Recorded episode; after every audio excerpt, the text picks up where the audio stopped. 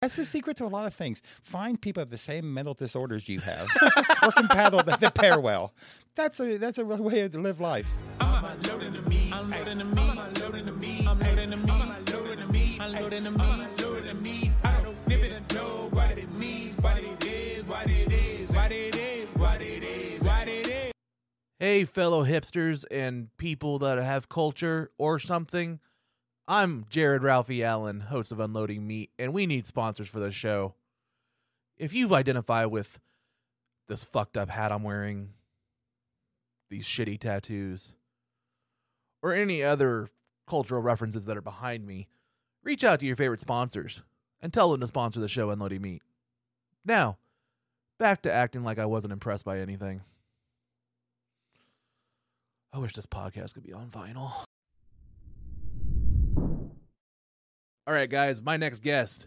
He gave me a shot at the Fresh Face last month, and it was such a great experience that I want to make sure I re- kind of return the favor and had him in today to promote the next Fresh Faces. Give it up for the one and only Michael Patton. What's up, Michael? Thank you, Jared. I appreciate that very much. So yeah, it's a good show, and you did great. Thank you. Thank you very much. Uh, I had a lot of fun on that experience. Uh, great crowd, by the way. Great. Yeah, we the, the place holds seventy. We had 138 people in the 130. I didn't even know that count. That was Yeah. that's amazing. Yeah, it was pretty fun. We, it's that's the best one we've had, and and you were part of the best show we've done. Um, that show is interesting. So it's called the Fresh Faces of Tulsa Comedy. So to be on that show, you have to be recommended by someone who does open mics to me and other people online a little bit, and then you have to be really working at the craft and be new, either new to Tulsa or new to comedy. But you, I just want someone who's done one time, and when people like you who'd really working, I, I saw you all over town working, working, working, all different angles and stuff. So I thought, oh man, give it a chance. And that show is a great show. It's so much fun. Yeah, I had a blast on it. Um, the lineups that you put together, they gel really well. Oh, uh, thank you. Honestly, and they flowed really well. Um, and then even the special guests that you had, uh, we had who was it that opened for us? We had Kels Cooper. Yeah, yeah, she's great. Uh, shout out to Kels. Uh, she's gonna be on here in a couple weeks. oh, great. Um, it's funny, like the people that you got for Fresh Faces had Yeah. either been on this show or were gonna be booked on this Yeah. show for my Yeah. se- my episode, and then now well, the next we work episode. together. I mean, Yeah. you're, you're doing the same thing. We're just pimps for comedy. Yeah, That's we it's are. true. And uh, and we have you, our power to help. So I I've produced almost 200 shows now in four years, and it's because the bars trust an old man. Yeah. Like oh, okay, you know, so they pay me, I pay the comics. And Yeah. I don't make any money really. I I've invested in sound systems and stuff, but but we're promoting the art form. Sure. And stand up, truly, um, I did. I started comedy four years ago, and I did my first festival within two and a half months because I found a sponsor. And I thought I can do this. Yeah. Um, and what it was, how I got the sponsor was a person who gives money to the arts. And I said, "Look, you support the symphony, the ballet, all these things." I said, "There's only one performance art that was invented in America: stand-up comedy. Everything else." Came from somewhere else. Yeah. you should do it for that reason alone. And he wrote me a five thousand dollar check, which I blew. crap. I blew for sound and video for all the comics. Yeah.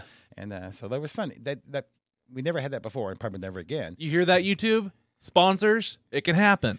Yeah. well, I mean, you're in the business of creating spotlight. That's what I love about you. You really did. And you helped all the comics in your own ways. You found how your tools. You filmed us. You made all the things you could do for us and things. It, we're helping. We're Yeah. we're just helpers of this scene. That's what I wanted to do. Um, when I came back to this scene after you know 14, 15 years of you know taking a break from stand up, uh, I was shocked to see how many how much talent there was in this Tulsa scene, and then Yeah. also how welcoming everybody was, Yeah. um, how supportive they were. When I did that open mic back in, I mean, it seems like it's a long time ago, but it was only January uh, when I came back. I did open mic at Tulsa Comedy Club, then I got invited out to the Colony afterwards Nice. and kind of just met everybody in the scene and that's Yeah, what yeah. changed this this whole podcast because then I was like, wow, there's so much talent here. Everybody's so nice. What if I did a podcast about this and just interviewed these people? It's not all that nice. No, I mean, there- and, and actually, and, yeah. and, and, and, um, I do a lot of open mics in other cities. I have to travel and stuff and, and work and for um, pleasure and stuff. So I've done open mics in 20 states. Yeah. And uh, it's the same scene everywhere. Um, they turn into sometimes shitty frat parties, and you're, you're not part Yeah. of the frat party. On the other hand, um, they give everybody a chance. They're and, and until someone judges you not worthy, Yeah. you're worthy. Yeah. And uh, it's it's the same thing. I work in other fields. It's the same thing. There's there's a, there's a gonna be clicks. Right, and stuff. Um, here, the problem is that comics are all broken. I mean, at, at- best, you have to be bent, but you're wrong. There's, there's you're broken, and uh, so we're a com- we're a society of broken people. Yeah. and that means we really need each other. Um, so the comics, when you make comic friends, they're real friends. When Yeah. you really make them, and they'll defend you, and, and that's a real friend. Yeah. Yeah. I mean, that was the first time like I went out to the bar and hanging out with them. And I finally felt like these are my people, kind of ways of like, oh yeah, you're both ja- we're all damaged. That's the secret to a lot of things. Find people of the same mental disorders you have, or compatible that, pair well. That's a that's a real way to live life. yeah.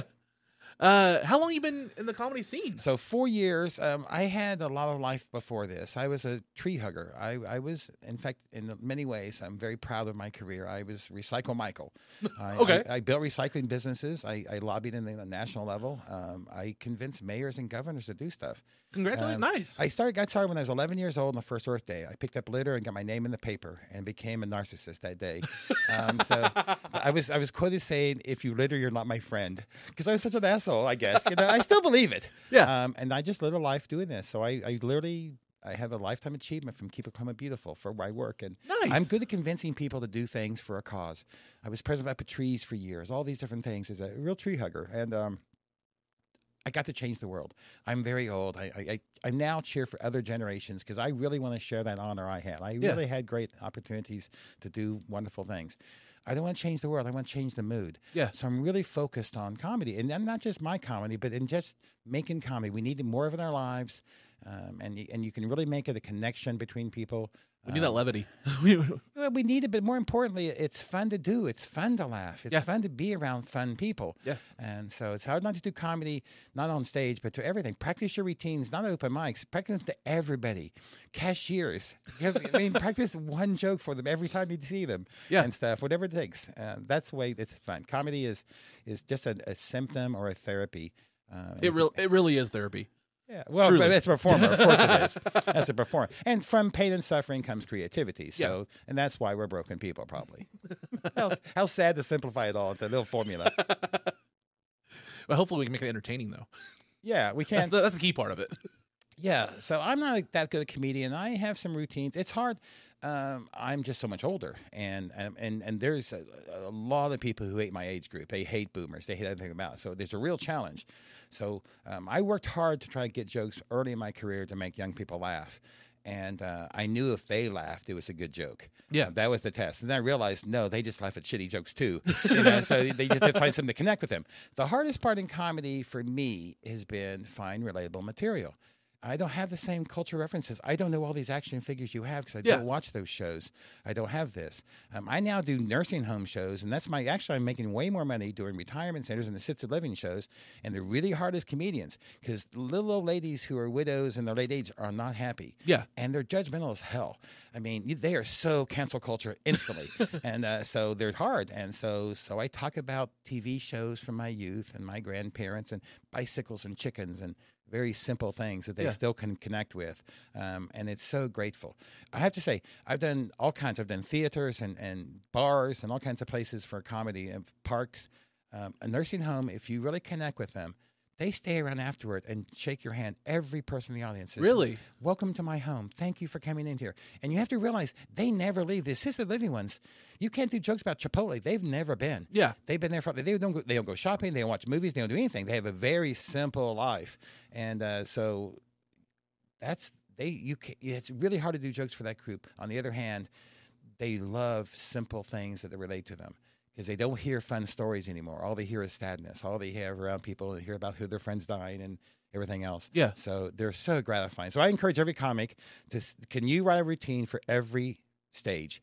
Can you really read the room? What if the room was all 88 year olds? Yeah. What if the room was all eight year olds? What if the room was this? And can you write jokes for every room? And you, can you get enough material that, okay, I know I have some bits. I have some bits I can work them in. I can be funny. I can play some crowd. And that's a real comedian. Yeah. It's not just when, oh, I have a routine. I'll do my same routine over and over again. That's important too. Yeah. But you know, and especially as a booker, I want I want to know your routine. So Yeah. so I book comics. I want to know. Okay, I, I trust. I know he has these jokes are going to work, and he can do some free form in there. But you want people to have the same routine they worked on, and, and they really work and, and, and cut out the fluff and Yeah. and that as well. Um, but if you are really a comic, you can make everyone laugh. Yeah, and like I mean, I I uh, I've talked on the podcast before. It's like kind of like when I worked at a different tech company, or um, and they had a dress attire, and they were against tattoos, and I, I you know, I like. I knew signing up for that job what I was getting into, and I agreed to it. And I, I had no problem, but people around me were like, "Oh, you don't have an issue with no tattoos or anything?" I'm like, "No, that was the, the thing I agreed to. I signed up for. I understand. I know what my my audience is, you know, so to speak. Um, I never had a problem with it. So like when I when I'm bringing that up, I'm talking about like you know there's some comedians that have issues with uh, clean material or oh I want to be this I don't want to do a club because it's only clean. Right. Like I get bashed away all the time online from local comics because I say, Yeah. I can book you more if you're clean. And clean you, pays more. It, it, more importantly, um, cle when you first start doing comedy, everyone does the same thing. Your dirty jokes get your best laughs, so you suddenly think, "Oh, I should write more dirty jokes." Yeah. because you there's an uncomfortable, there's a assumption, and there's an expectation sometimes of dirty jokes. Yeah. Uh, and if Saturday night, you better have dirty jokes. You can't do clean stuff on Saturday night. Late Saturday night shows are all dirty. Yeah. Um, so, um, in fact, I used to do a dirty at ten thirty show. Um, after a band, and uh, purposely I hired the most dirtiest comics I could get for it. And I can do dirty and clean. I'm a host Yeah. um, for these kind of shows. Um, but dirty is easy. Um, so dirty, and then you become oh, I'm a dirty comic because that works, and it's it's sometimes it's reaction, not really laughter, Yeah. and that makes you think oh, I'm good because they like these jokes. No, clean's hard. Yeah. Clean's very hard. Yeah, I mean, people like Nate Bargatze do it great. Um, I He's love it. coming. I, I'm gonna be out of town. I'm gonna miss him. He's coming to the BOK Center. Oh, really? Oh, he is my favorite clean comic right now. I love America. Nate Bargatze. Yeah. Uh, hilarious guy. Um, but getting back to like the, the things like the loony bins rules or something like that, I have no problem with those because whenever I sign up for like an open mic or anything like that, Yeah. I know what I'm getting into before I sign up. So like if that's their rules, I'm happy to oblige because I signed up. I agreed to go there. Right. The next step Um, in, in your career, and a lot of people for as comics, are to be able to host at the Looney Bins. Yeah. So to be able to be paid, paid to do six shows in four nights, and, uh, and that really makes you the next level. So when you when you're good enough that the professional clubs will hire you, not just your friends put you on the showcase. Yeah. So that's that should be the next aspiration. And then at some point, your aspiration is truly is not to get a Netflix special, it's to get a TV show. Yeah. Um, if you are on a sitcom, I mean, you've made it, and Yeah. then you're booked forever. Yeah. Um, so that's the next. There's, there's all kinds of levels in comedy. I don't care. I'm too old to have high levels. Yeah. I'm having fun. I'm I'm doing great. I'm getting to travel with comedy sometimes and make people laugh. So my expectations at my age, I turn 65 in a couple of months, are, are much different.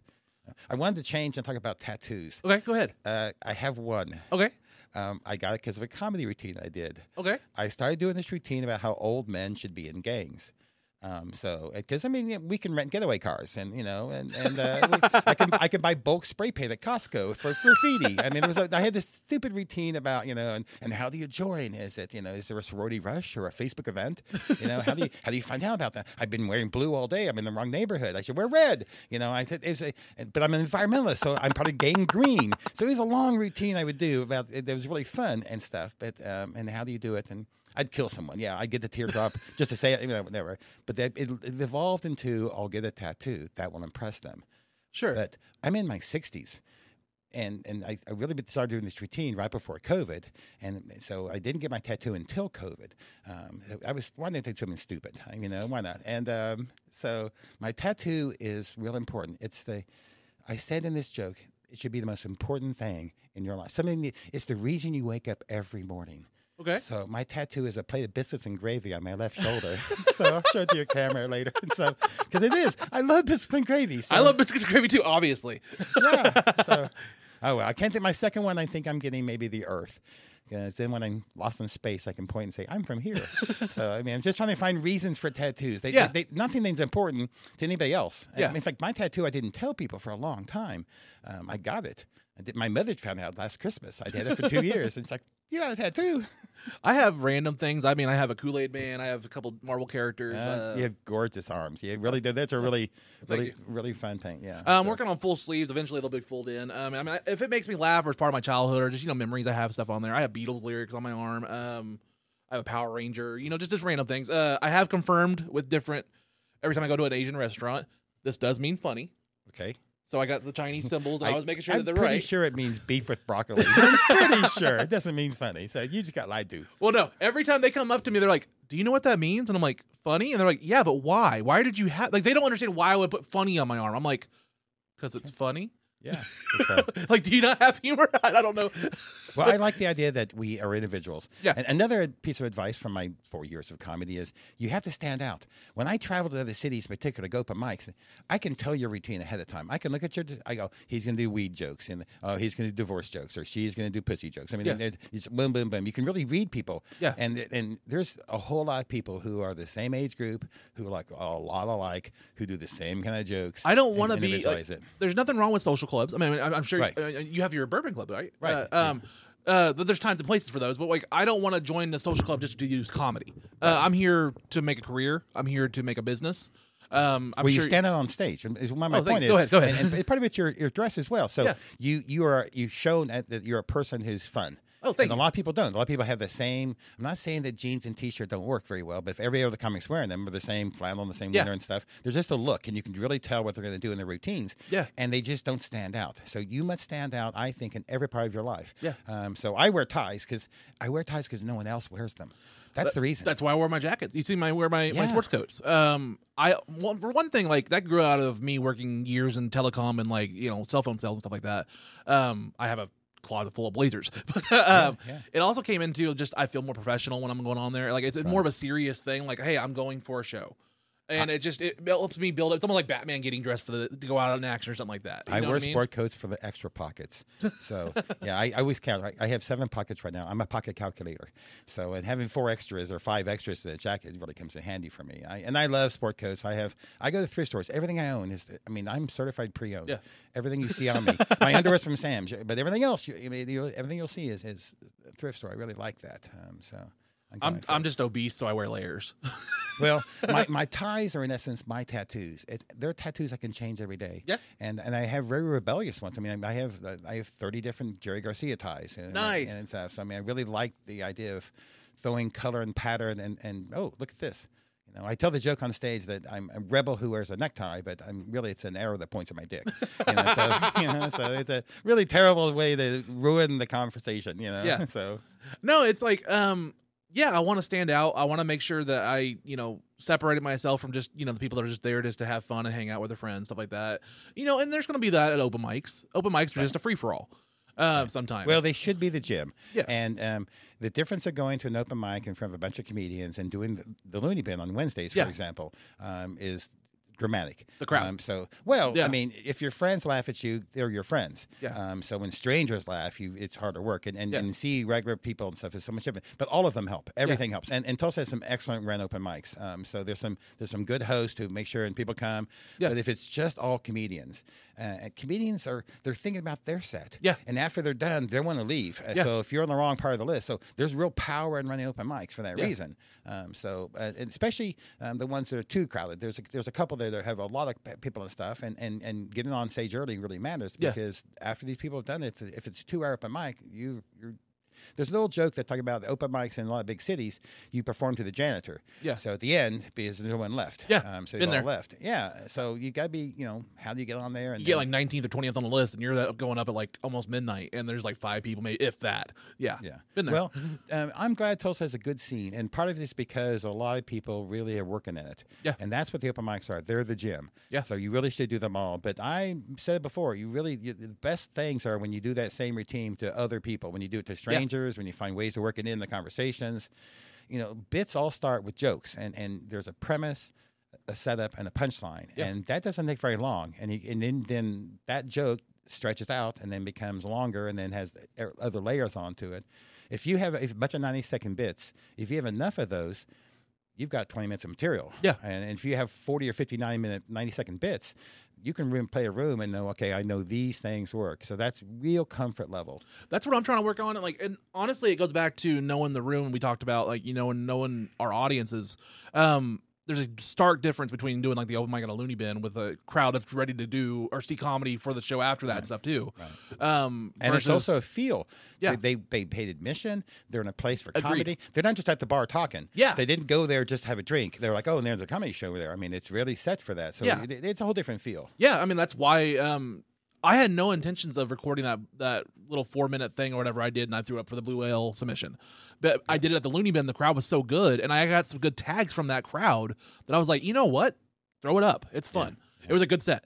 Well, Um, Tulsa's also going to have the um, Bricktown. Bricktown open. So for Dave Attell. So um, in in comedy, there's the major leagues, and the major leagues are truly L.A., Chicago, New York, and Vegas. That's it. Everything else is not. Yeah. And then there's the AAA, which is all the other big cities. Tulsa's single A. And Bricktown's going to make us double A. We're- It's going to raise the level. The, that they're going to bring in bigger talent. People are going to go to comedy shows and think higher level of comedy shows. Yeah. um, for going in there. So I'm really excited for them there. That's why I launched this this this year. I honestly have said it on the podcast. I truly think Tulsa's on the bubble. I think it's about to really take off. I mean, between Tulsa King, Reservation Dogs, um, the movies that are shot here, um, we're getting Bricktown.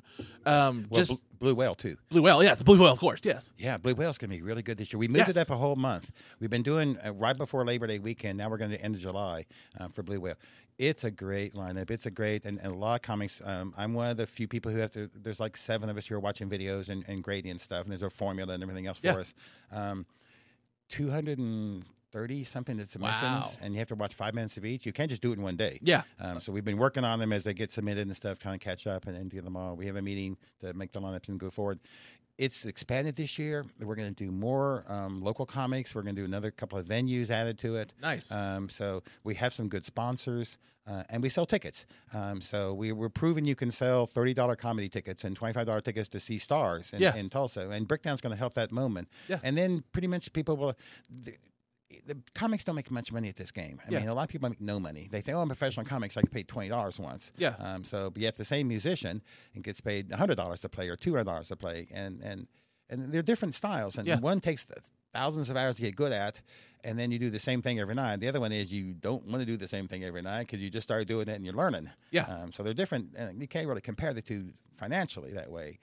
But if comedy works in this town and we reach the next level, it helps us all. It, it rises um, all that tide raises all boats. I Yeah. mean, it's going to be good for us all. So, and and Blue Whale's part of that as well. Blue Whale um, has put us on the map. It's the only one in Oklahoma.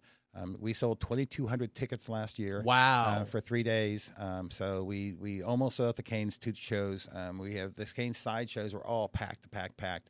Um, so it's going to be really good for us. And if you're a local comic and you've submitted, and submissions ended last week, um, you have a good chance to get in. So we're really making efforts to get as many as we can. So you have a, you have a, at least one in two chance probably to get in as local Yeah. comic. So you know, and and and and, and there's great benefits um, when you get in. So there's nice perks and um, and just being part of the festival and putting on your resume helps get you booked. And this part can be cut too. All, I'm just going to throw this out there, but if you guys need any help, some uh, just kind of like we're doing the fresh faces, as far as like you know trying to promote that for you. Yeah, yeah. If you need any help promoting that and want to have anybody come in here, I'm Yeah. more than welcome to help out any way I can. Um, maybe write a proposal because we don't have enough podcasters for things. So Yeah. I, don't, I don't know if it's possible. So some of the guests will do a podcast, so it's possible, but I don't know. Um, I'm not that. There's a there's a whole team. Yeah. I'm just part of a team that does that, and um, but it's it's.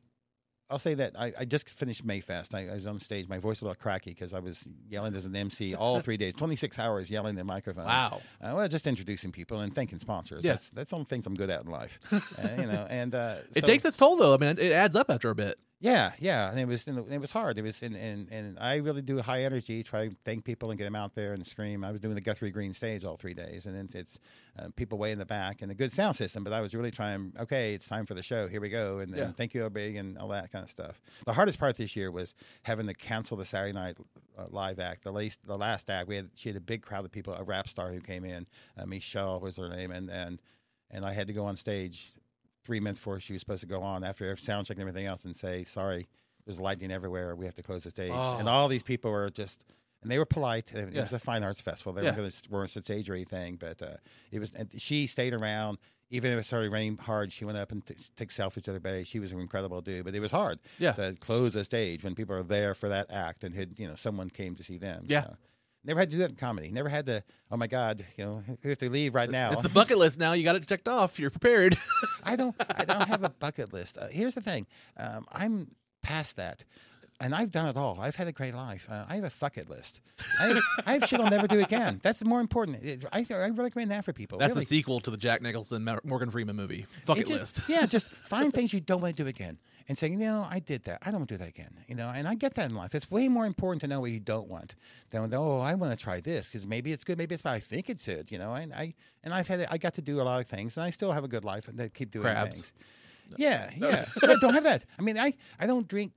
Tito's vodka ever again. It's made in Austin. I want my vodka from an oppressed country. I, you know, this is Austin's weird. It's, it's Texas is beneath me. It's a geographic joke. I mean, I want uh, my vodka from a country where if I go over there and say that I'm on Grindr, I get arrested. nice, nice. Yeah. Well, that's I said that's important to me. Um, one other thing I want to mention for comedians who listen to your podcast, I know you have a, you're getting some a lot of subscribers for this, and going forward is uh, we're all broken. We all have mental issues and stuff, and uh, making myself laugh is one of my secrets. Um, to me, people ask me how do I keep doing all these things, and how do, at your age, how do you have all this energy and stuff? Because I'm enjoying what I'm doing, but but I I have a, a task I do now. Um, I write five jokes to me and I've never. I, I started doing this uh, about seven or eight years ago before I ever started performing. Um, so I wake up in the morning and think, okay, what's my first joke I can write today? And I read them to myself, and sometimes I share them on stage. Sometimes I share them on Facebook. Sometimes I share them with friends. Sometimes they're just for me. Yeah. And they, oh my God, that's I could never tell that joke, but oh, it made me laugh. And Yeah. so every day I, I may have it. It's a I have to do this. I have to think of my five jokes, and oh, it's, it's almost time to go to bed. I, I only have four jokes a day. So and sometimes I think all five of them before you even get out of bed. Um, so but you write five jokes for you. And then you read them at the end of the day and laugh at yourself, and it's a really good health mental. That's a good thing. exercise. Yeah, but and, and but and you think about it makes you what can I think of today? What can I make fun of today? Oh, it's it's Monday. I can make fun of Monday jokes, Yeah. or it's you know, I can make fun of myself and how I feel, or or, or Valentine's Day or something else. So it, it pushes you to write more seasonal material too. Um, so then seasonal material really helps to keep your routine fresh. Yeah. So I mean, I have a really great Christmas routine. I can only do it for like three weeks a year. You know, you know, it's, uh, you know about how wise women, what about much better gifts. You know, it's a like stupid that- routine. It's like that Mariah Carey song where you just try to creep it up a week ear- earlier every year. Yeah, yeah. Come a little sooner. You know, you just can't do all those jokes all the time. Yeah. But, you know, but seasonal keeps you at least fresh and, and things. So, so trying that exercise to me helps me for me and not for anything else. But sometimes they're good enough to share. Yeah. Yeah. So That's a good exercise. I mean, that's a really nice way to keep your brain fresh and keep it, you know, uh, keep it active and really, honestly, that's a very refreshing way of, of writing material. yeah, maybe it's just voices in my head. So, I mean, I, I'm doing crowd work. I'm just doing crowd work inside myself. That's Are all they it is. talking back? Yeah, yeah. They're arguing sometimes. That's the hard part. Yeah. They can talk back. It's fine. There- There's harmony sometimes. They they hold, but sometimes they argue. I'm like, right. Uh, what was I? Uh, gonna get. It's one of those fascinating things about having different comedians in here and different people in this on the couch is I get to hear some of their processes, like you just brought up, and it's fascinating to me to see each person have their different takes on what they do for their their routines and stuff like that. Um, it's very enjoyable. I really appreciate you bringing that into the studio and kind of enlightening me. I don't take advice. I mean, I really, I, I, I, say these things like I, I'm an expert. Yeah. I mean, I, I come across people have always treated me like I'm Wikipedia. Like, oh, he knows all this stuff. You know, no, I don't. I, I still have the same struggles. And most comedians here have barely seen me perform. I really don't do a lot of Tulsa shows. Even my own shows, I'm doing hosting more. So they haven't really seen how I. I mean, I'm getting better, as we all are. Yeah. Um, and finding things to, to talk about yeah, going forward. Um, I, I appreciate what you do. Like I said, that we started off the show saying uh, I appreciate that you what you do for the scene and getting people on me on, on stage up to promote the things we're involved in. Um, so, but also I, I want to see you do more shows, and you have the ability to really help the, the scene a lot. So, and, and I hope you keep doing it. Um, I just got. Uh, I have three shows booked so far uh, for this next month or so. Nice. Um, I'm doing the Go Theater June 9th, I believe. Good. Uh, that'll be my longest. That's like 12, 15 minutes or so. Yeah. Uh, I'm doing the Rose Lounge this, later this month, and then I have a show this Friday um, in the BA. Uh, I can't remember where, but I, ha- I have to look it up. So I actually have four shows, and then I have another one on the 30th of June uh, at Mojito. So I'm trying to get booked more places. yeah. Um, but yeah. and then bring more people in here. Uh, Ideally, I'd like to get more the schedule lined up to where when people have shows, kind of like how you're doing right now. with yeah the Fresh Faces show. I think yeah. that's June third, Deco Lounge. um, so it's six oh seven South Boston. Um, I, I've done a bunch of shows. I've probably done more shows than anywhere else, and th- and this show is a special show. I hope more importantly, um, the people who listen to the show will come out to that because Yeah. the people who've been on this show are the people who are on this show, and so support local comedy. And the best way you can do it is to go one of their best shows. Yeah. And if if you're there when they really kill. You've shared something with them, and you can help them. Yeah. Um, and you know, I, I used to, I was involved in politics. Uh, they, they have a little past, and, and I learned to orchestrate applause. I learned to, and I worked with mayors. I worked with commissioners. I worked with people, and I would say, "Read your speech to me," and we'll walk through this. And I'd say, "Now pause right here, and think about this line, and say this sentence again, and then after you say it, pause." And I'll be in the back of the room, and I'll start applauding. Everybody else applaud. Watch, and I do an orchestrate applause, and it gave them a chance to smile, look up from their notes, take a breath, all these kind of things. Well, the same thing in comedy. You can orchestrate laughter. Yeah. So you can be there, you know, and you don't have to make it fake. You don't have to, you know, you can really can orchestrate. So you're having your friends there that know the right punchline and they, oh, I love this joke, and then really cheer when they make it Yeah. and they really hit. Because laughter is infectious. Yeah, and in fact, um, I have three different people who I, I don't see very often, but they're all three um, women in their fifties with really loud laughs. Nice. And I've told them all the same thing. If I ever see you at a show, I'm buying your liquor. I'm buying for you because because you make the show. They, having a loud laugh, a person who loves to laugh, and, and and their laugh makes everybody else laugh. Because you just there's certain people who have that laugh. Yeah. Um, if, if anything, as a fan of comedy, you should practice laughing louder. So that should be our motto: laugh louder. Because the more, the louder you laugh, the better the show is Yeah. for everybody. because like uh, especially like a open mic stuff like that when i'm at when i'm there you know we talked about like the different scenes and stuff like that but like uh open micers they're sometimes on their phone they're trying to worry about their sets they're not paying attention Yeah, yeah, sometimes yeah, uh when i put my phone down on a, you know when i'm my set done i try to become an active person in the con- the audience and when i'm watching somebody i'm there laughing loud trying to be Yeah. Keep the energy up i think energy is the biggest thing that a lot of people miss sometimes Yeah. uh is just wat reading the crowd and knowing when to keep the energy up and keep it like a roller coaster ride Yeah. and you know go up and down and you know make your set take them on an energy ride is what i try to do it's hard to put a show together, and, and I've had a lot of shows ruined by the next to last comic. Um, so, in, in good and bad ways, either the next to last comic was the popular one, and the whole crowd starts talking after their friend's done, because like, oh, I put them on the show, so then they all leave, and the Yeah. headliner's there with no one left, or they really bomb.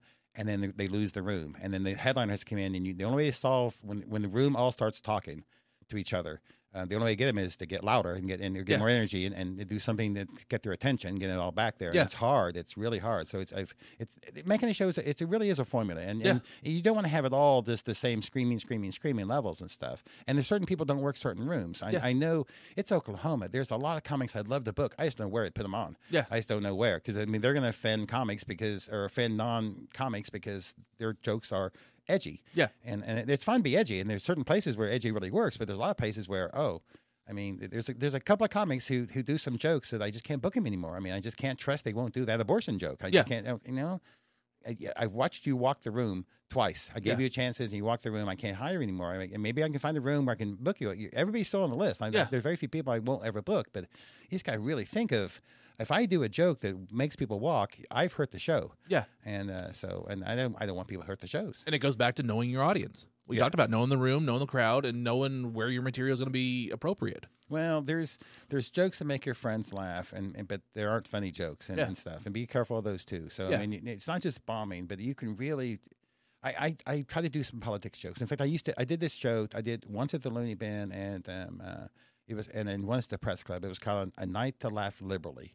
And the idea was, I'll get all the Democrats there, and we'll all have a bunch of them in the same room. There's very few in Oklahoma. You know, we're, we're a very so, a minority of them. But I, I don't know enough conservative comics, but I know enough Democratic comics, Yeah. liberal comics. So I thought I can do a liberal show. I'd love to do a conservative show too. Yeah. I could sell more tickets to it. I just don't know enough comics who can really play that room uh, well. So, and I, I got really liberal comics to do this. I never made any money at this show, but I love the idea of the whole audience expecting you to bash Trump you know, or you know, Joe, praise Joe Biden kind of Yeah. jokes, and they all they all you want to do that joke, you just never could do it in Oklahoma because if you do it in, in most parts of America, you've lost half the room. Yeah. the first time you've mentioned a person who's divisive, like you know either of those Yeah. figures, you've lost half the room, and then everything else doesn't matter. Yeah. um, so it's really difficult. So I I had I I had here I'll tell you that I made fun of Joe Biden because he's oh I'm old too. I said he's I'm the same age. It's hard to find us wearing light colored pants because we pee on ourselves so much. Uh, White White House dinners will be at 4:30 with soft foods. You know, I mean, it was this old man jokes. I'm making fun Yeah. of Biden. He's the oldest president ever elected. Yeah. And then my, I said, you know, and I did the, the pee on your pants joke. And then I said, and then Trump, he's mad at his own party. Uh, he's going to start his own party called the Patriot Party. You know, Patriot Party, PP. I heard he likes PP. And it was just a a stupid, stupid joke that I really like to tell. And I, I never could make it work in Oklahoma. I told that joke in Florida, and it worked great. I told Yeah. in Vegas, it worked great, but they never, here in Oklahoma, it's like, okay, get off the old, old man, go there, get on the bus, you know? You know? So stupid jokes don't work sometimes in, in the audience if you don't read the room, but but political jokes almost never work. Yeah. Almost never work. I mean, and, uh, and again, I I have some filthy jokes. I have some dirty jokes. I also have some clean material. Um, I kind of have a little bit of everything. Um, I'm not saying one's better than the other or anything like that. I'm, uh, we just keep talking about it. Know your audience, know your venue, and know Yeah. what you're you know what you're targeting. And sometimes there are rules. The Loony Bin, for example, has rules. They they don't drop f bombs. Yeah. Don't don't do. I mean, there's a restaurant. Don't do anal licking jokes. I mean, there's certain things. Right. I mean, there's they have a few rules like that. It's good to be able to follow those rules. Um, the open mic that uh, JB runs at Kendall's on Thursday is they love dirty jokes. Yeah. This is a biker bar. I was there last Thursday. It was a great, great yeah, time. most of the bars. Sometimes there's almost no bar patrons at all. It's just comics, and they don't care. And and- but when their bar patrons are there, they the dirtier joke, the better. So if, if you're a comic want to do dirty jokes, go to Kendall's. It's really a very unique. Um, it- difference between the two. You know, one of them is I can, the other one is I should um, material. So. My biggest thing I'm trying to work on, like, so for my type of comedy, you may have not seen it too much whenever I did the Fresh Faces, but what I'm really getting more gravitating towards is more crowd working and roasting. Um, people like David Lucas or somebody uh, like Big Jay Oakerson that can just do an entire special that's just nothing but crowd work I, sessions. I, I Uh, urge you to take caution. I roast roasters who who don't land jokes are just assholes. yes, they are. So you, you, you, there's a very fine line between asshole and roaster. Like So I'm not gonna do it 100, percent but like I want I like to write some of my what I've been doing more at the the last couple of weeks I've been practicing because I got I'm trying to practice up to my 15 minutes Mhm. that I'm writing. Um, I'm doing it in five minute sections at different places. Um, is really come in there with like two three minutes of prepared and then two minutes of just crowd work.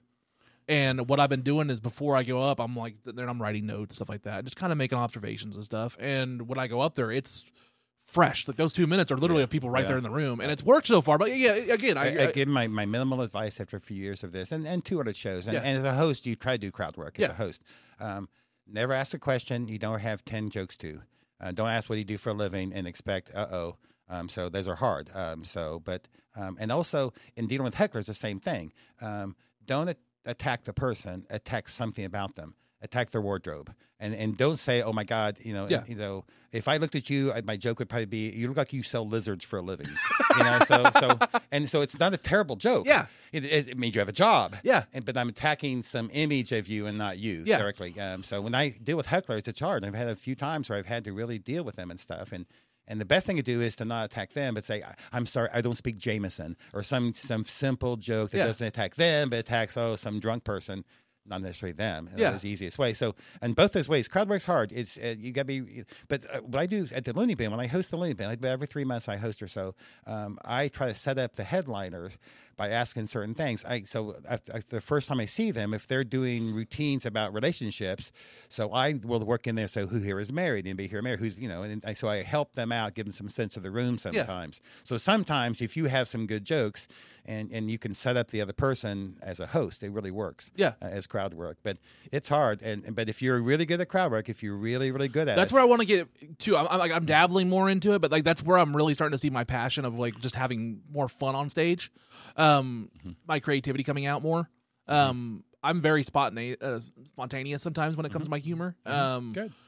And so not that I'm trying to toot my own horn or anything. I'm still very new, um, but that's where I'm kind of gravitating towards my sets of just kind of seeing where my humor Yeah. personally lies. So I wouldn't, like I said, try to find one person. I mean, there's one guy with a cowboy hat. He knows he's going to get picked on. He's Yeah. on the front. He's going to get picked on. So and trying to, and so I try to talk about as a group maybe, why you together, the Yeah. three of you. You know, you don't see threesomes, and so there's some natural plays you can go with that and Yeah. stuff, and ask some questions about you know. Um, and then obviously, sometimes a large party is the worst thing to do crowd work in because it takes is one, and everybody else feels like, oh, it's participation time, Yeah. not spectator. I'm a participator, I mean, so it's a quite different. You got to be real careful. Uh, bachelorette parties are always the worst. Oh, Uh, so I've done I've done three different shows where bachelorette parties cause problems, or one of the you know. Someone decided let's all leave. Yeah. You know, well, I'm not having fun, so in the, the alpha in the party Yeah. decides, you know, okay, it's time to go look at you know penis and things in the car, Yeah. or something. They all leave. Um, so And I have a, I have a few roast jokes that I've have like pre-written down. I can kind of fill in the blank of whoever's uh, you know there, kind of that'll fit that role. Like I had one like you've been to the cellar, obviously. You've Yeah. seen the t- the front table they have right in front of the mic. yeah, Uh, there's a group of people there, and I was like, "Well, give it up for this table," and everybody kind of cheered, and they finally kind of paid attention because like you know somebody talked to them, and I was like, I bet one of them at the table has a really strong opinion about why Miss is now starry. Nice. Just a Nice. general thing, and it's just General. like just general, but everyone's like, Yeah. "Oh," and it's like just you know kind of just I said Yeah. it like that, but it worked. Yeah. So again, you're not talking. The, you're not attacking the person. You're saying that this group Yeah. has an, something that that could be relatable. Yeah. And, you know, and relatability is the, is the key to try to do crowd work. Is when everybody else says, "Oh, you know," and but it's really hard to have it go wrong. It's Yeah. really hard if you really pick on someone as a roast. So um, now the roast battles that that Brian does are are, are fun because Yeah. they're. I've never done one. I've been a judge for a few of them, and I love Brian and I love the concept. I've watched a bunch of those shows, but I don't want to be mean to people. I really Um, don't. I really don't be the angry old man, and it'd be so easy. And I and I could destroy people, but I don't want. Why would I hurt their feelings? And even in a funny way, I why would I hurt their feelings? I mean, I want to do a joke that they think is like, yeah, that gets me. Well, like on this show, we've had a roast segment. Um, I'm very happy with roasting and stuff like that. Um, when I did Brian Bizjack's show, uh, it's all- you can see the metal. Uh, it's off camera, but uh, won, yeah. I won last month. Uh, Yeah. I have fun with it. It's a fun time. I, that's where my creativity flows. But again, it's just a fun time. Um, I had to battle Sarah. Uh, that was a fun time. Uh, yeah, she's very smart. very, smart. She had some great ones. Uh, she was just on the podcast. Uh, well, when we're filming this, the episode just le- just went out. Yeah. Sarah Buntain. Shout out to Sarah Buntain. She was really good. Yeah, Sarah's great. So, and, and Sarah's part of our, our Wednesday social Yes. club I mentioned. You mentioned earlier. She'll So- also be on the Fresh Faces. Yeah, she'll be on Fresh Faces this time. Yeah, yeah. She, and she's a perfect example of it. So um, she's not obsessed with comedy. She has real things in her life going on for it, but she makes a point of every week to be a different mic and to be supportive of the scene Yeah. and working harder. And she's writing new material. So she's exact what the show's all about. She's, Yeah. the, she's the, the poster child, or the child, but the, of exactly what we want for the show. We want comics who really want to try and make this hard. And if you really are working at this and your friends all say, yeah, give them a chance, I give them a chance. The Yeah. show is a excellent way to help the scene, especially early in the career. There's probably, I don't know, five or six dozen comics that really the first twenty dollars they ever got was from me. Yeah. and uh, and the first time they really on the poster, and the first time they paid to a real room. Yeah. um, not just a room with some friends. Um, so I like that. It's it's it's nice to help. It's it's just a teeny little step. Yeah. And then you know it's not like I any more control of their lives. I, Yeah. I may book them on other shows. I'm trying not to do a lot of shows now Yeah. because of other things in my life. Um, but it's nice, and, and and so I encourage everybody to come to that show because it is such a boost and such a help. And again, guys, it'll be June third. Uh, it's a Friday. Yep. 8 No, it's p- oh, Saturday. Saturday. Saturday. I'm sorry. Yeah, Saturday, June third. What time? Um, they start at eight o'clock. 8 o'clock. at Deco Lounge at six oh seven South Boston. It's hard to park downtown, and Shania Twain's at the BOK that night, and uh, so the other things are happening downtown as well. So, um, and it's a great Deco is a cool place. It It is. Great food, too, known by the way. uh, the, the family owned the Golden Palace restaurant for thirty nine years on Brookside, and, Oh, and really? So mom's still alive, and these are the sons, the three sons, and they used to have a cheeseburger restaurant. So they've combined the two passions. They have great cheeseburger. Wednesday night cheeseburgers are incredible there. They have a big crowd for that, uh, but they make cheeseburger wontons Yes. and stuff, which is fun you- homage to mom and stuff going forward. So yeah, fun place, good place to. So uh, um, that show, like I said, we three of the last four shows have been standing room only. So come at seven, have some food, um, and especially if it's more than a couple of people coming. Um, so it's it's the room packs and it's a nice room. It's a great show, guys. Um, like I said, I did it two months ago. It was a great experience. I'll be out there. I'll Great. I'll be out there to support. Um, you want to go down the, the list of who's going to be there? Yeah. So this show, um, Sarah Buntain, uh, I, Fred Beartrack, Arthur Dixon, Matthew Bryan, Brady Leach, Jacob Campbell, Adam Smith, Belle So Pretty, Misty Von B, and special guests. And I won't mention all the special guests yet, but I, I always put a, I always try to have. It's hard to be first, so I always have some seasoned comic go first. And I always have some comic go last, just kind of make the, the crowd and and show that we're a supportive scene. Yeah. And now every once I'll throw another comic in. Depends um, how much the show's running long or something. Having Yeah. comics there, um, it helps to do that. Uh, but the other thing about it is. Um, it's really it's not just the first time for the comics and stuff. It's really a su- way to support the whole scene, and um, and I we have just good crowds there because we've Yeah. been doing it long enough um, that we we're getting. I mean, we have people who come every show. We have we have true people who live downtown who now see the posters, and, and I do print all the posters. I, Yeah. I'm a pimp. I still have mine uh, over here somewhere from. Uh, I got one of the last ones from la- Oh, my show. I work shows. The reason my success, uh, Nine Comedy is my comedy company. You can see my shows on Facebook mostly. Um, but the reason I do shows well is because I really promote it. I, Yeah. I actually old school print posters. I, I tip valets downtown on Saturday. There's three different hotels where I'll give five dollars a valet in the afternoon. They're my friends, and I say to them, if people are looking for them to do tonight, flash this poster.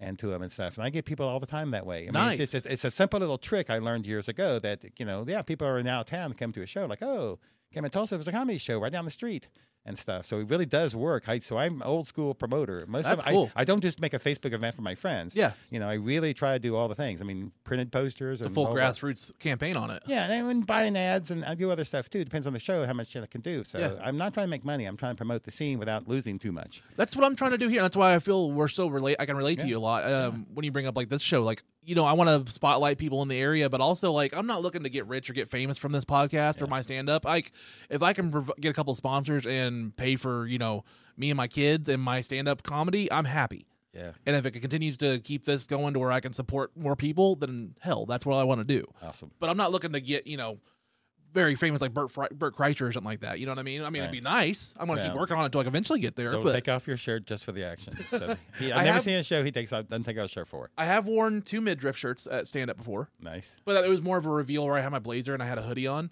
I was like, man, it's getting hot. And I took my blazer off, and I was like, nah, I'm still not feeling it. I took it off, and I had a uh, midriff shirt on that said slut. Well, I just wore. I'm I'm willing to make a fool of myself, and I've done it for a lot of things in life and stuff. I try to do a different approach on comedy. You know, there's a lot of people who say don't do that. You know, um, and then they throw out the window. Bert Kreischer is humongous because he does. He does. He breaks every rule and stuff. You know, there's there, Yeah. there are some standards. Are you professional? You don't wear shorts on stage. A lot of clubs will say that. For example, there's a lot of people who do those kind of things that look look the part. Yeah. I overdo it because that's why I dress every day. Um, I generally today is I'm just on vacation. I'm going to baseball all weekend, and um, so I'm kind of taking a nice day. So it's nice to do this on a day I'm off for me. But normally I wear a tie, and and I wear a tie on stage, and it gives me material. And then you have to explain your outfit. Yeah. And so but that gives you material. So Yeah. you know why is this person on stage? They don't look like a, a comic I would expect. So you can explain yourself, and you can make your wardrobe part of the first jokes. yeah, Um, so I, one of the things I say on mine is, and it's all thrift store, but I say I, I, I love thrift stores because they, they help good causes in their fashion. I shop at Salvation Armani. And that joke always works with the women in the crowd because they're like, oh, I get that, you know, Yeah. because they're like, oh, yeah, a thrift show, no, yeah, an Armani, uh, you know, so Yeah. it's just a stupid, stupid joke, but it sets a tone of, oh, this is a, a, a kind of weird pun, you know, kind of beginning. So yeah. I mean, I do the same thing. Like I have my hair halfway up and halfway down. And I say like I've opened my shows before. Like you know, even my hair's bisexual. Like nice, nice, just different things like that, or you know, it's just more material to just have fun with. And like yeah. That's what I'm finding out with me personally is just the more I have fun and the more I keep that energy up, the more I think the audience is really going to dig it. Well, Um, um, and it, that, and then I know we're going along here. Oh, it's Uh, all right. There are three things that I have written on a, on post-it notes that I used to put on my bathroom mirror, and then I put on my computers when the computers were invented. And, the, and they're things I recommend to people all the time, and and, and it's very strong for comedy. Um, is that um, first one is keep doing things. And in life, just the, the worst thing you do is stop. Just keep doing as much as you can do, as much as you can do, and, and doing things. And that means in comedy, that means as many open mics you can go to, as many shows you can be supportive of, as many podcasts you listen to, Yeah. all the things. Keep doing things to push comedy um, for your life. The second one is realize it takes time. And I hate that. I mean, I'm so impatient, and my generation had to wait for everything. I mean, you know, if you didn't get it at five o'clock, the banks were closed till you know there wasn't ATMs, there weren't remote controls, there weren't microwaves, everything Yeah. else. Wait was really difficult and stuff. And it's hard to give that advice to people. They realize it takes time because people younger than me, I'm not saying anything negative, but they have not had expectations of waiting. Yeah. and things just happen, you know, and it, it just happens overnight and things. Instant and so- gratification. yeah. So yeah, and another thing, and I'm right on the edge of that crazy as well. That oh, why can't I? You know, I Just live a lot of world. premature ejaculators. Yes, yes, very much, very much. Um, realize Sorry. it takes time. Um, second, and then the third one is inspiration is everywhere, and that's when I think about every morning. I think about okay, wh- I mean, wherever I go, there's somewhere something. If I'm, I have to be on this highway, can I write a highway joke? Can I have to be in this meeting? Can I think about a meeting joke? Can I make, a, you know, in every way possible?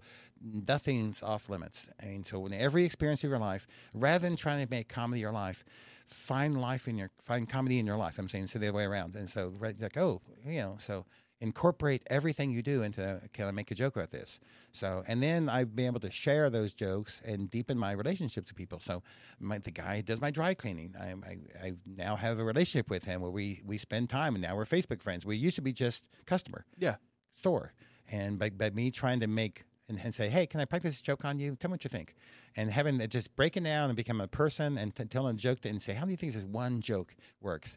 So and then so now he says, okay, what's the next joke? You got a joke you can tell me? And so he it's like we have this connection that now we're friends with, and I use comedy and me needing an audience Yeah. as the reason why we're now friends. So I mean, so I'm not saying that I have to. Everybody's an audience. I'm not. It's not. If you understand the reference, uh, Jerry Lewis said the whole world was Dean Martin. Everybody was a setup for him to do a crazy routine. Robin Williams had the same kind of, and Jonathan Winters before him. You know that, that you had to be the crazy person. Everything was a prop in Yeah. life and stuff. I don't want to be that, but I want to practice sometimes the simple joke, the simplest joke, um, and and and sometimes it's just a punchline, and then you work backwards. Premise, setup, punchline. Write the funniest punchline you can come, and then think, how do we get there? Yeah. And then where's the scene to begin with, and, and go backwards. Like the Dave Chappelle fishbowl. I don't know if you ever watched some of his stand up. Um, uh, Chappelle had a Netflix special a couple years ago, and he talked about how he has a fishbowl and he has just random punchlines in it, and he'll grab it and he'll walk around and figure out how he can get the setup and get it, get to it. And one of them was like, "I kicked her right in the pussy." That was his. That was what he pulled up on stage, and he was just like, "I'm gonna do it." And he did like a five minute story, and you completely forgot about it, and then it ends with that. And you're like, oh, Yeah. Yeah and it's just great. that's what he tries to do. Yeah, that's really creativity and, and going forward. So uh, my mentor in comedy, um, the reason I loved this from the beginning was a guy named Morey Amsterdam, and you have no idea who he was. He was on the Dick Van Dyke Show. He was the other comedy, the little Jewish guy, so Okay. Buddy Sorrell, in the on the show. Uh, in real life, he was the king of the Catskills. The Catskills scene was that upper New York. That's it, where they put baby in the corner. That whole scene, there was everything about it. People went and summered and did Yeah. these things and stuff. And he ran these comedy rooms that always sold out. And he had this one room that had 240 seats, and everybody had a number. And someone in the audience drew a number, and they had to yell out a word. And he would do an entire set Wow. about that word. And you had to be some. You couldn't think Holocaust. You had to be saying they had certain rules there, and and if you did that, you got booed. And so you had to have just. And but people would throw out any single word, and he would tell the greatest joke in the world. And he has he has these vinyl albums. I'm sure they exist somewhere. You can find them of this the human joke machine. He called himself, and that's where I wanted to be. I wanted to think of every single thing. What can I joke about everything in my life? You know, it's like a salesman. You're trying to sell the joke Yeah. to everything. So when every can I write a joke about every single object in my world and stuff. And and he was so good at that. So he was my mentor. I, I'll never be that, and, and no one else will ever be that witty and that, that strong. And I'm sure he had a duck joke that became a turkey joke. I'm sure there were some things that he Yeah. knew in the massage and stuff. But to do that every night. I mean, five nights a week uh, to a packed room and to do nothing but that material. I mean, how brilliant is that? Yeah, that's very brilliant. So, I mean, that's a that's an accomplished mind too. Right, right. Everybody's smart. So that's what I want to be in life. I'll never be that. I'll just be a nice host. Thank you for having me. No problem. Thank you for coming on. It's been a pleasure. Um, this has been a great experience, and like, again, I wanted to try to give back in a small way to the Fresh Faces because it's been it was a great experience for me. Thanks. Um, and again, the Fresh Faces will be June third. It's a Saturday, eight p.m. Right, Eight o'clock. eight o'clock. Deco Lounge. We have a fantastic lineup. Uh, Michael Patton is going to be the great host as always. Thank you. Michael, where can everybody find information about this show? Um, I really promote through Facebook because I'm old, but it's really effective. I can really segment audiences. So 918 Comedy on Facebook has all my shows, and I'm really stopping to do a lot of shows. If you look and you see a bunch of the old ones and stuff, I mean, I just I'm trying to travel. Um, I'm, I'm trying to date this woman. I'm trying to do baseball. I'm trying to work my real job and all these things in life. So and producing, um, there was a time when no one else was producing shows. There was very few of them being produced, and Yeah. now there's a show four nights a week somewhere people are producing. So there's not a lot of pressure to keep doing shows and people are getting their own opportunities. Yeah. i don't want to stand in the way. Um, so there's Well- a few venues i still like and like to do the shows there and stuff. But mostly i'm getting booked myself to do a couple shows a month and then i'm doing my retirement shows and that's plenty of comedy. Well, I hope you keep doing the fresh faces because honestly, I will just flat out say it, they're very important. They're important to the scene. Um, anybody that's had a class that goes through them, they still stick with their class. I've seen that through all the different open mics and stuff like that. The people that have, you know, oh, I did fresh faces with Zach or, or with whoever, and you know, they still hang out. Like you've helped create those groups. Yeah. Um, I still ta- chat with a lot of people from my fresh faces class daily. Um, Kells and stuff like that who opened for us. Yeah. Um, it's just a great experience. So yeah, I hope you keep doing it. I learned this message. I, there was a lot of people at the start of COVID, and there was, and I was, I did very few shows. But I did a couple of shows after the big Wayne Dame, and after after Trump came at Tulsa, I was like, well, if we're going to have thousands of people go to the BOK Center, how serious are we? But Yeah. I would I would make people wear masks so they sat down. I I would go around and squirt hand sanitizer, sanitizer and make a joke about it and stuff to people and try to be real serious. But there were some people who that, that freaked and stuff, and there was this divide in America about mask and pro mask and stuff. And I saw it in comedy as well about Yeah. why are we doing shows and and if you didn't do shows before COVID, you're not funny. And and you know they call them COVID comics, and, and there's a whole lot of weird things that happen. But people were divisive, and I, I started saying this line to comics. Okay, let's get past this because we have to share stages. And that's the term I really want to get across. We share stages. Yeah. And once we share a stage, then we are. It's, it is the breaking bread of comedy. Um, then we've done that together. Uh, we perform together. And, Yeah. and, and you should be proud of those things. I'm very proud of how many comics I've worked with, how many I've hired, and, and, and, and the amount of money I've, I've helped uh, support the comedy scene. So, and most importantly, we've shared this single weird thing that very few people have the, the inclination or desire, or more importantly, they're so frightened by that. Yeah. Most people. Um, so it is it is so raw an emotion, so raw a thing. I mean, it's you and the audience and the microphone. Yeah. So um, when, and my, when I took a class and, and the guy said this is the most raw form of comedy, and I said, eh, pole dancing. You know, I said, you know, I said, and I, I said, I held the microphone and said the only difference between a pole dancer and a stand comic is I have a smaller pole. You know, so but that is that take that that, that approach. Yeah. It's very raw, and you should be very personal and, and very honest. Yeah. and, and you can go premises, you can go places. Well, Mike, Michael, thank you so much for coming on. Uh, this has been a pleasure. It's been a fun conversation, guys. Go out, visit, and see the Fresh Faces show June third on a Saturday at Deco Lounge. Come support Tulsa Comedy. Come support Fresh Faces. Nine one eight Comedy. Michael Patton. Thank thank you. you so much. Thank you. It's been a pleasure. Thank you for coming on Unloading Meat. I'm Jared Ralphie Allen. Later, guys. Peace. I did a fucked up piece. loading the meat. I'm loading the meat. I'm loading the meat. I'm loading the meat. I'm loading the meat. I'm loading the meat. I'm loading the meat. I don't even know what it means, what it is, what it is, what it is. Bye. Have a great time.